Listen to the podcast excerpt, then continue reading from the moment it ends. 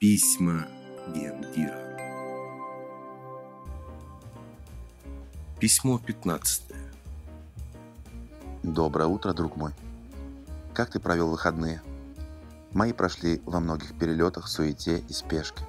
Я посещал по долгу службы Софию и нашел ее очень уютным, приятным городом.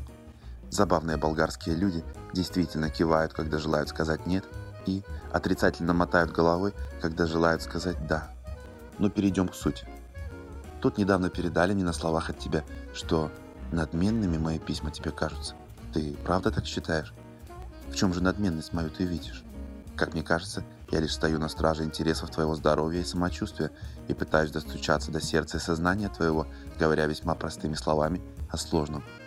Ну а если даже что-то в этих письмах не по нраву тебе, что же ты не свяжешься со мной напрямую, чтобы выговориться? Мой адрес ты знаешь. CEO@bionicfood.online. Вот кого стоило бы заподозрить в надменности, так это Марка Габия Апиция, известного римского гурмана и гедониста, именем которого названа древнейшая кулинарная книга Европы, так называемый Апициевский корпус. Она была составлена в IV или в начале V века нашей эры и долгое время служила основным источником сведений историков о кухне Древнего Рима, по крайней мере, его зажиточных граждан.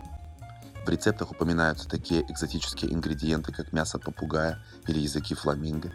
Еще один необычный античный рецепт – суп со спаржей из хвостов неродившихся поросят, извлеченных из утробы матери. Давай же порассуждаем немного о гурманах и их надменности.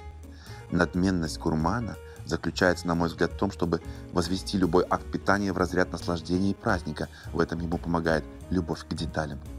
Вкусно покушать – желание абсолютно нормальное для человека, и этого желания не нужно стесняться. Гурманы и не стесняются.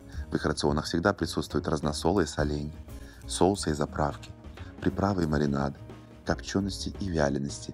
Все эти кулинарные искусности придают обычной пище блеск и страсть, а жизни – музыку и краски. Но вредность всех этих поварских находок в исполнении массового пищевого промышленного производства неоспорима. Во время Марка Габия Апиция не существовала еще компания «Хайнц», и кетчуп делался не из дешевейшего химического эрзаца в гигантских промышленных экструдерах, а вручную и из нативных продуктов, но не в Риме, а в Поднебесной. Да-да, и именно Китай считается прародиной кетчупа. Тогда еще он не содержал томатов и состоял из анчоусов, моллюсков, грибов, фасоли, грецких орехов, чеснока, специй и вина. Именно такой соус в 17 веке попал из Азии в Англию, где его называли кетчуп. Или кетчуп.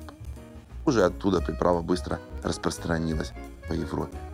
От первоначального рецепта сегодня остались только малоизвестные варианты кетчупа из грибов и оливок. Мы у себя на Bionic не используем сахар и рафинированные масла в маринадах и соусах, а если и коптим что-то, то не на бензоле, как на балтийских заводах по производству шпрот, а исключительно на опилках плодовых деревьев, как это нам завещали старшие товарищи. Так что присмотрись повнимательнее к приправам и соусам в наших белых коробочках, ибо любовь и здоровье там в каждой детали и мелочи, и ничего кроме. Поверь, все именно так, как я сказал тебе. Любовь, здоровье и ничего кроме. Вот и все, о чем я хотел рассказать тебе сегодня. Если в своем конверте ты обнаружил сегодня 20% скидочную карту, то это не случайно. Случайностей не бывает, друг мой, и мы оба это знаем. Если по прочтении письма у тебя будет потребность высказаться, свяжись со мной в удобное для тебя время. Кстати, еще несколько дней, и будет уже месяц с тех пор, как ты соблюдаешь бионический режим. Я знаю, что за это время ты сбросил от 5 до 7 килограммов избыточного веса. А что с твоими показателями крови? Твои цифры очень интересуют меня, так что советую тебе в конце этой или самое позднее в начале следующей недели сдать анализ. Полный биохимический анализ крови. Давай вместе убедимся в том, что бионическое питание работает над улучшением тебя с гарантией. Желаю хорошего, успешного дня. А завтра я тебе еще напишу. Парходенко Сергей, генеральный директор Bionic Food.